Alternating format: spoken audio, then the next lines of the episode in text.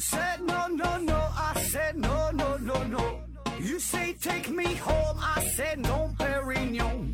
You said no no no, I said no no no no no no no no.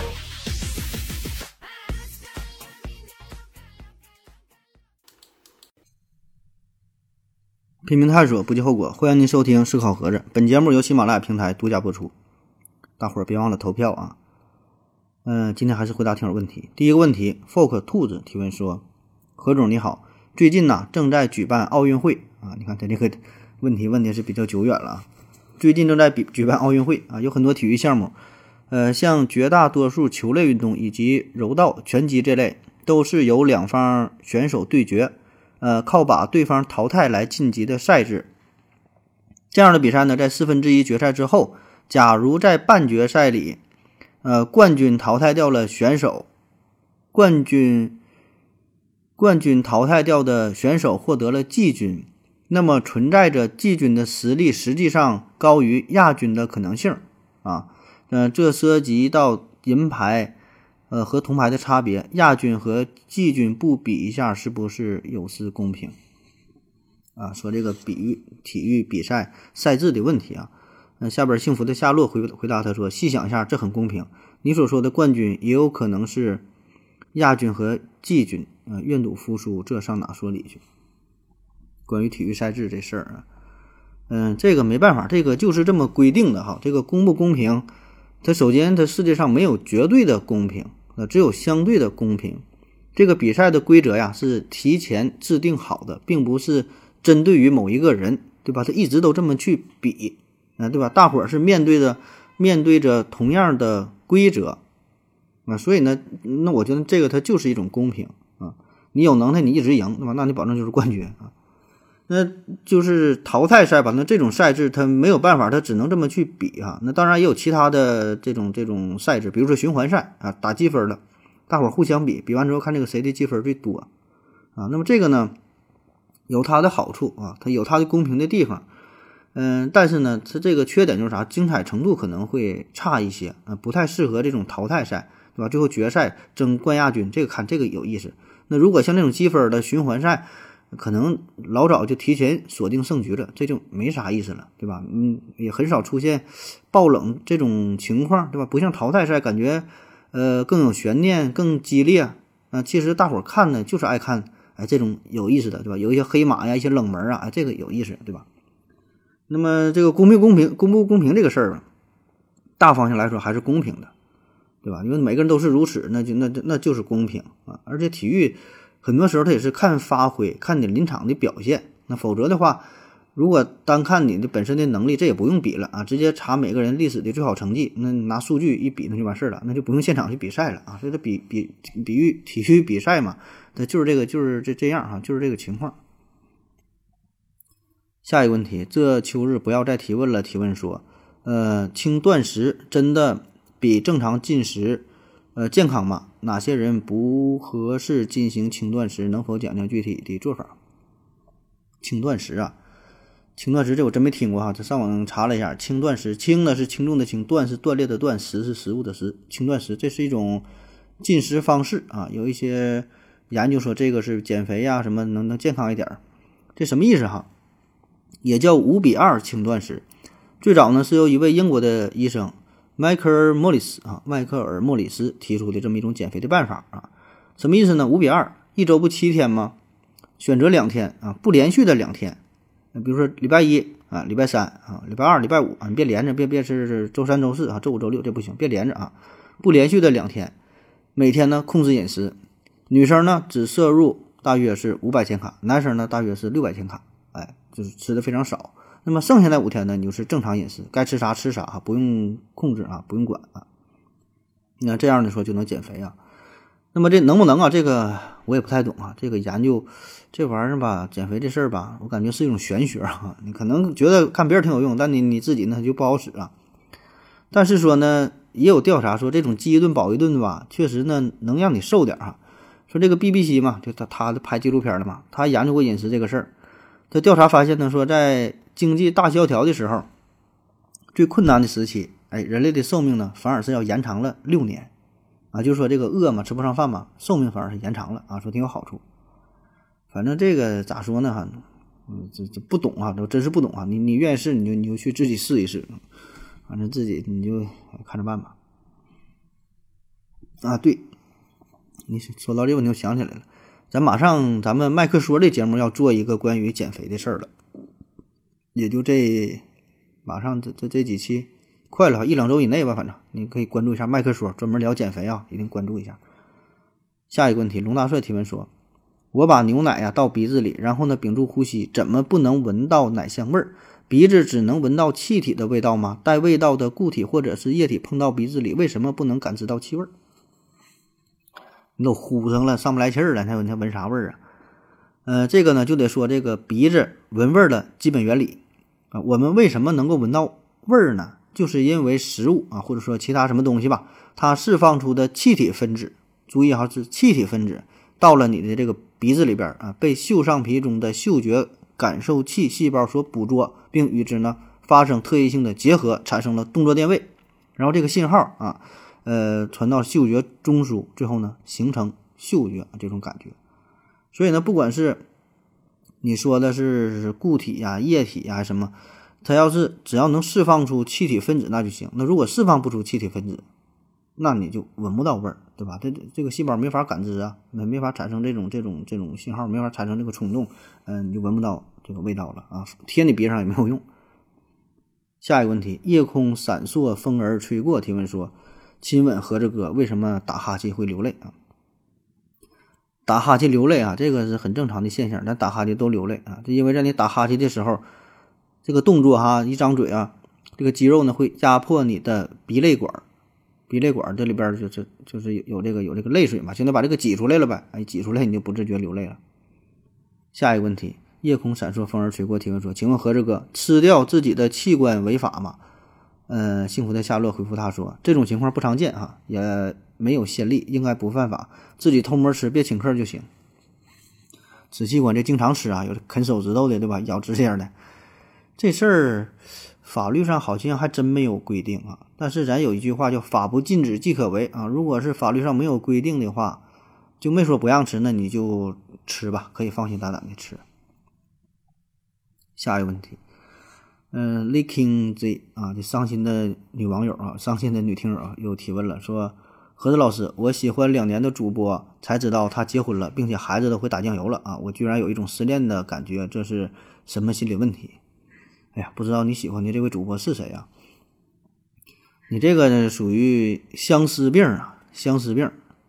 说怎么治疗相思病呢？九叶重楼二两，冬至蚕蛹一钱。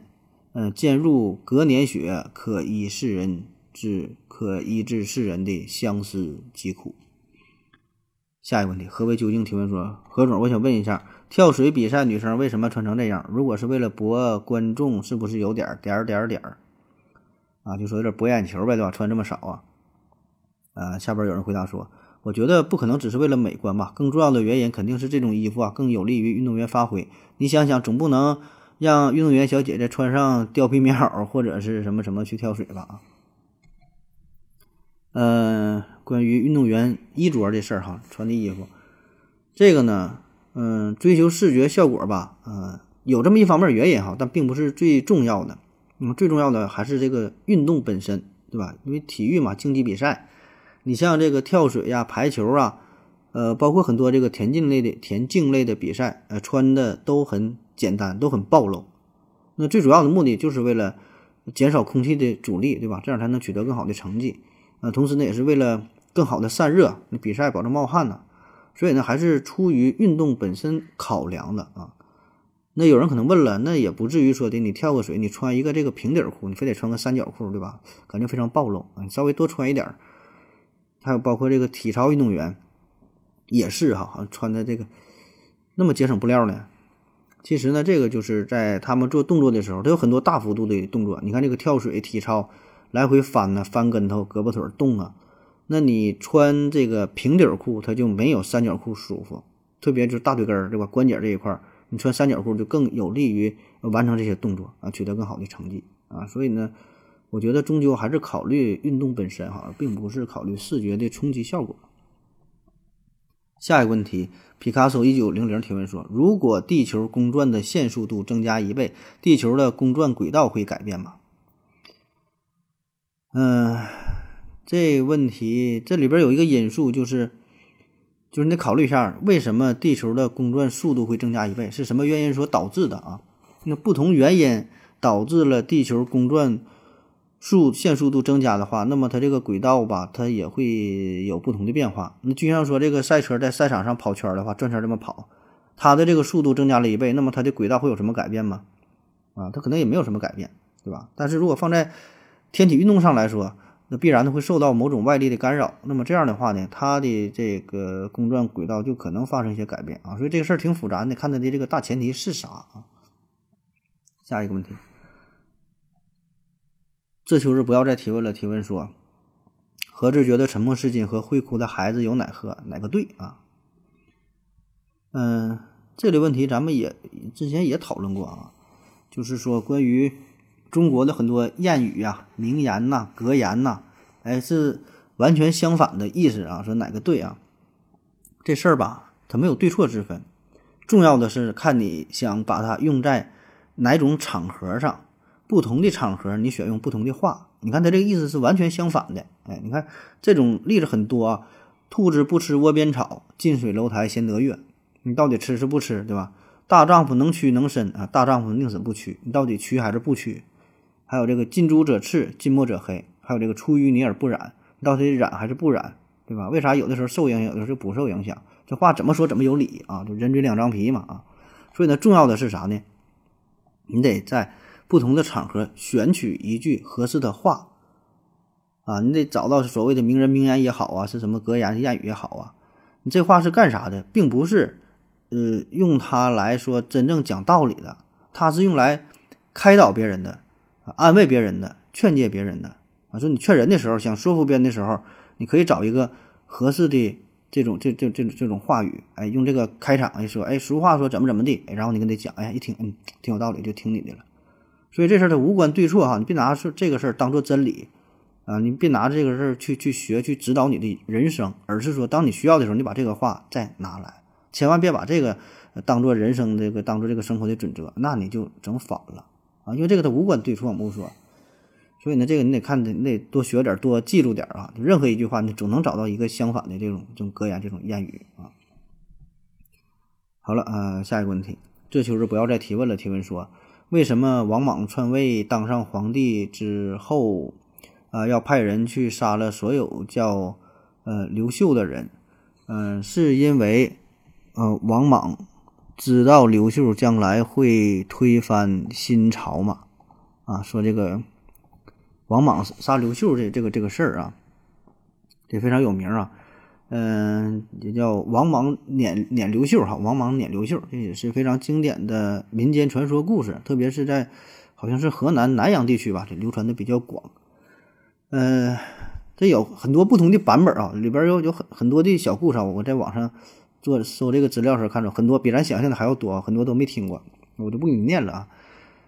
这个。说王莽杀刘秀吧，咱简单就说一下，他呢是一生当中遇到过遇到两个叫刘秀的人，那都给他造成了一些困难。第一个人呢，本名不叫刘秀啊，叫刘歆，哪个歆呢？是音乐的音加上一个欠欠钱的欠哈，叫刘刘歆。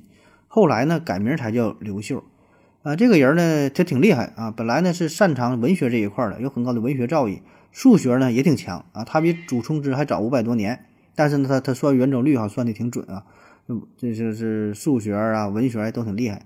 本来呢他跟这个王莽啊俩人关系还不错，是好朋友。但是当这个王莽篡位之后啊，对社会制度进行了很大的改革嘛，然后这个刘歆呢就就是这个叫刘秀的人，他就想要刺杀王莽，但最终呢是失败了啊，然后就自杀身亡了。第二个刘秀呢，就是咱现在大伙比较熟悉的啊东汉的开国皇帝刘秀。呃，当时是王莽建立了新朝，然后刘秀是密谋啊，想要夺回政权。后来呢，是在昆阳之战取得了胜利，然后王莽政权开始动荡啊，最终是刘秀是干掉了这个王莽啊。然后说这个王莽为什么他就提前就想要杀刘秀，而且杀了很多叫刘秀的人？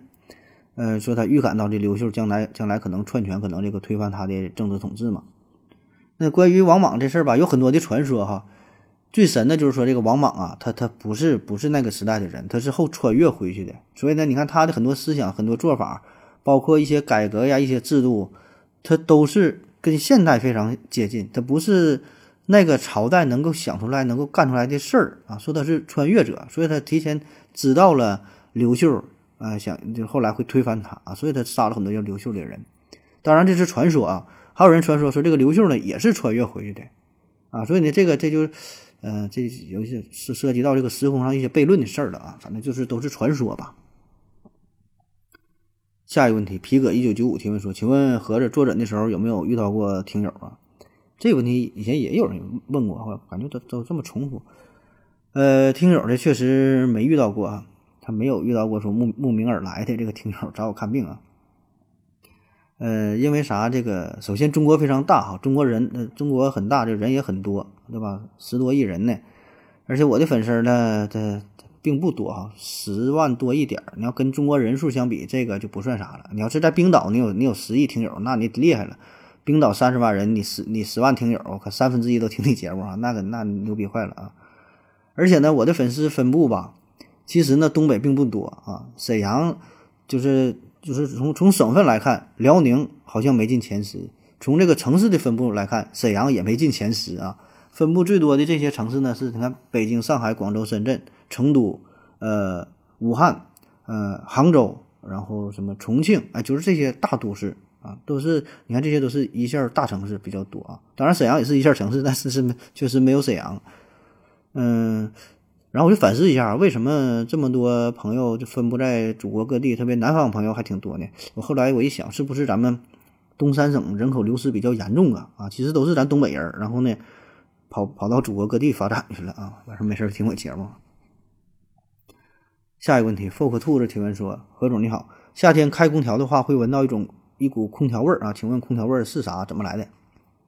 空调味儿啊，特别是你这个空调。好几天不开啊，一打开之后有一种怪怪的味道哈，这管这叫空调味儿。实际上呢，这就是一些细菌呐、啊，一些什么各种微生物之类的，哎，它呢寄生在你的这个空调当中，在这里边，你空调啥一进气儿一一一出气儿的循环呢，中间有滤网啊，这上面沾染沾染了很多灰尘，这个呢是非常微生物非常喜欢的、非常适宜的繁殖的地方啊，在这里大量的繁殖。那么你空调工作之后一通气儿，这个气体啊就把微生物、新陈代谢这些产物啥的就带出来了啊，就产生了一种特殊的气味。下一个问题 folk 兔子提问说，何总你好，今年奥运呐、啊，我国的举重选手算是火出圈了，你看它都是奥运的事儿啊。呃，举重这样的比赛项目不像对抗性的项目需要强力的对手来陪练，呃，训练体系呢，在我看来也是很难保密啊，彼此都可以学习借鉴。这是否说明了我国在举重项目上存在着一些呃基因上的优势？嗯、呃，说这个举重哈，这举重，嗯、呃，举重一直是咱们国家呃传统的一个一个强项哈，这举重一直都很牛啊，只不过今年好像今年特别火哈，也是加上网络的传播越来越快啊，然后。这个确实取得成绩也是很好啊，嗯、呃，其实咱们国家举重在奥运会啊、多次的奥运会世锦赛啊，这成绩都不错哈、啊，一直挺牛的。所以这里边吧，它并不是偶然，对吧？那么背后有什么原因啊？呃，你说这个是不是基因上的优势啊？就是人种这方面呗。呃，这个当然是呃有一方面这些原因，就是不同的人种在体育比赛上各有优势，对吧？你看有的就擅长长跑，有的擅长短跑。啊，像这个，呃，博尔特对吧？就牙买加人，他短跑就厉害。然后呢，有的就是长跑，像非洲呢，有些这个长跑就就就厉害，对吧？那有一些呢，就是打乒乓球就厉厉厉害，对吧？有的踢球他就厉害。嗯、呃，但是说呢，这个我觉得也并不是最核心的地方啊。如果你要说是人种啊，黄种人对吧？那也多了去了，对吧？你说咱咱亚洲就很多很多这个黄种人，呃，不只是咱中国有，对吧？所以呢，这里边包含的因素挺多的，就体育比赛嘛，它它这里边涉及因素太多了。现在已经并不是单纯的体育比赛啊。那么咱们国家这个举重为啥这么厉害啊？其实咱整体的体育的实力啊都在增强，不只是举重，对吧？这个呢与咱们呃国家政府对于体育的重视这个分不开然后有相应的配套的设施啊，这个也是很大的提升啊。包括说对于一些技巧的学习，你说就说什么训练呐、啊，什么的保密这个事儿啊，这玩意儿看似简单，上去举一下就完事儿了，但实际上呢，这里边背后啊，它很多技巧，很多需要学习的地方。那训练的时候，一些体能的调节呀、啊，怎么怎么地啊，这专业事咱也不懂啊，但我觉得仍然还是会有一些保密的地方，不是说谁都能学得会的，对吧？你任何一个体育项目，你你要想做到很大的提升，除了说人种，那还要找到一个正确的发展的路径，对吧？国家的支持，然后一代又一代的教练员、运动员，包括科研科研人员整体的长期的这个努力，啊，加上经验的积累，对吧？方方面面啊。下一个问题，长臂猿维斯提问说：“何子老师，呃，除了主流网站的一些小网站上面有各种，呃，除了主流网站啊，一些小网站上面呢有各种八卦新闻飘的各种广告啊，有很多广告一看就是假的。请问网站靠什么赚钱？”呃，不会有人点击那些乱七八糟的广告吧？这个说那些广告还瞅着五颜六色的，总一看就感觉假的。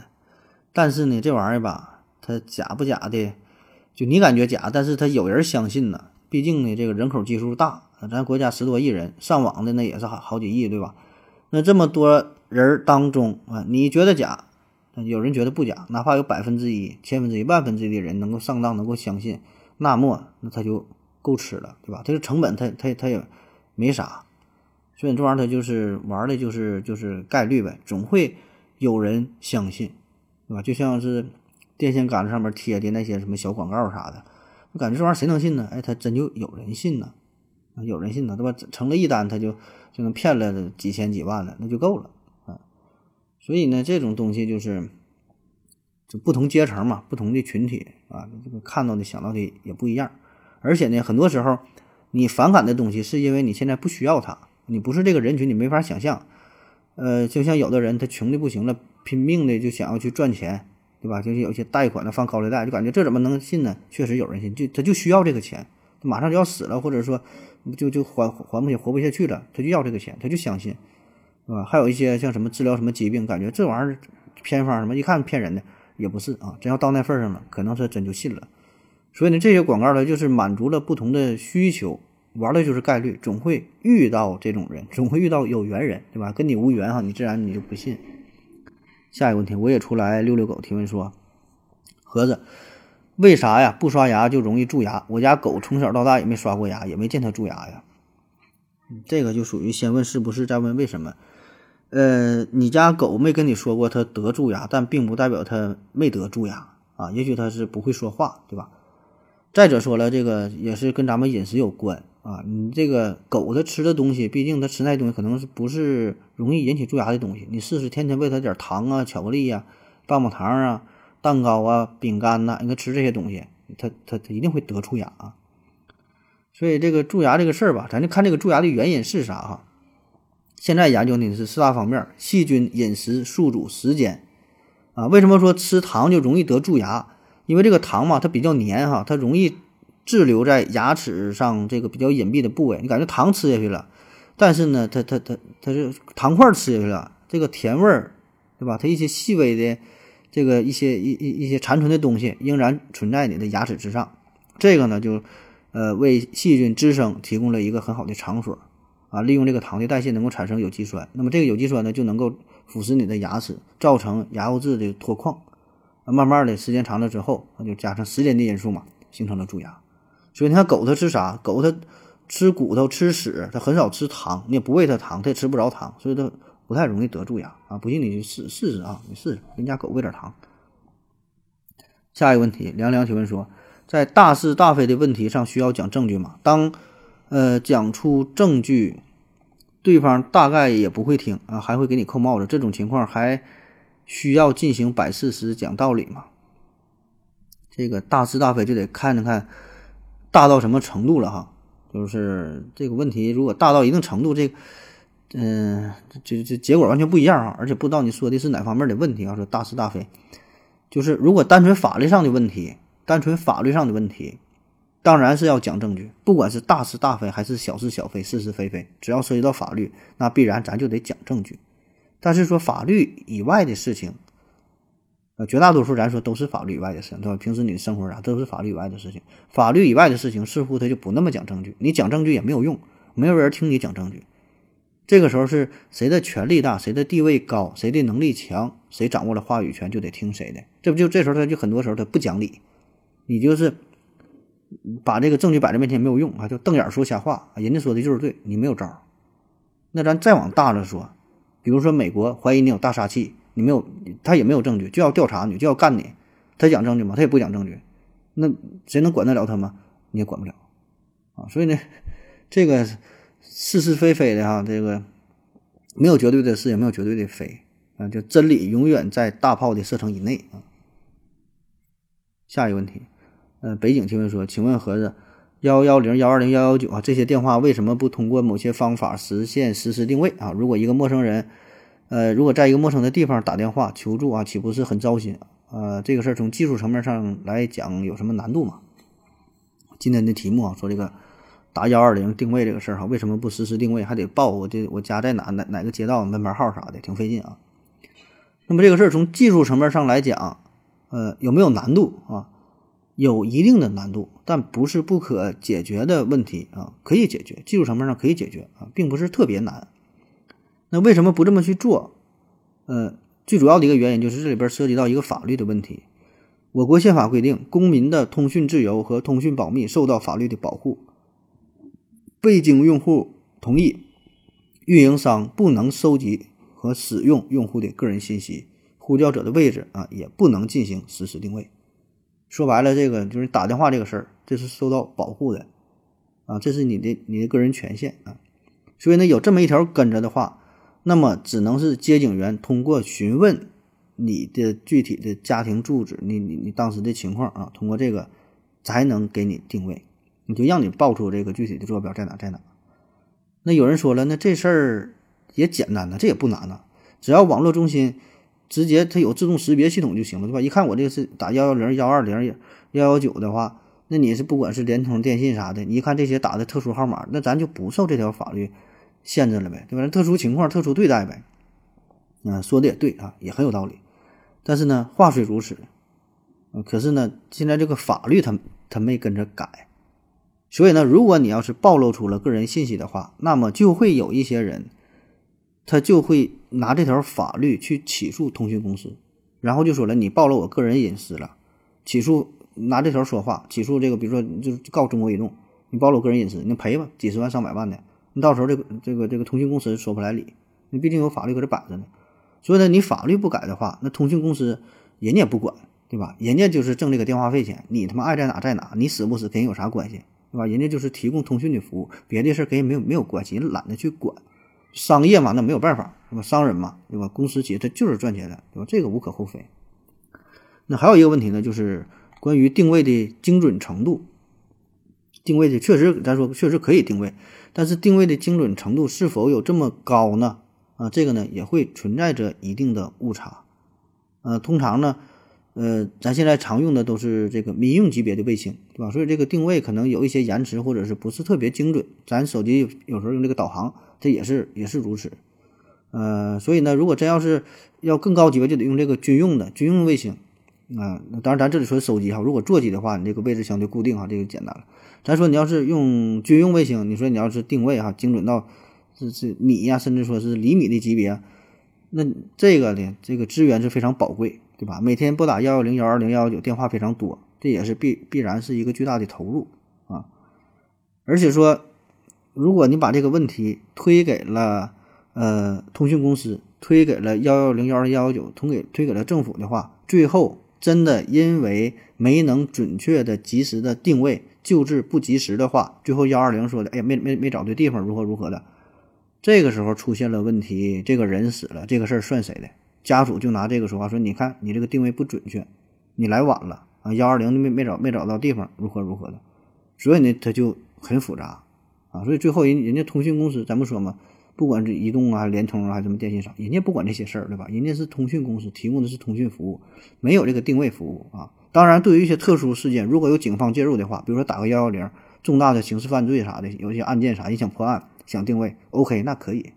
那你警方出面的话，那想找你一定还是能找着啊。所以呢，这个就是看想不想，看如何具体是实施啊，一些细节上一些问题，嗯、呃，不像咱想的这么这么简单哈，也不像咱们想的这么天真这么友好啊，这里边涉及的事儿它太多了啊。好了，今天节目就是这样，感谢各位收听，谢谢大家，再见。感谢您的聆听。如果您也想提问的话，请在喜马拉雅平台搜索西西弗斯 F M， 在最新一期的节目下方留言即可，欢迎您的参与，我在这里等你哦。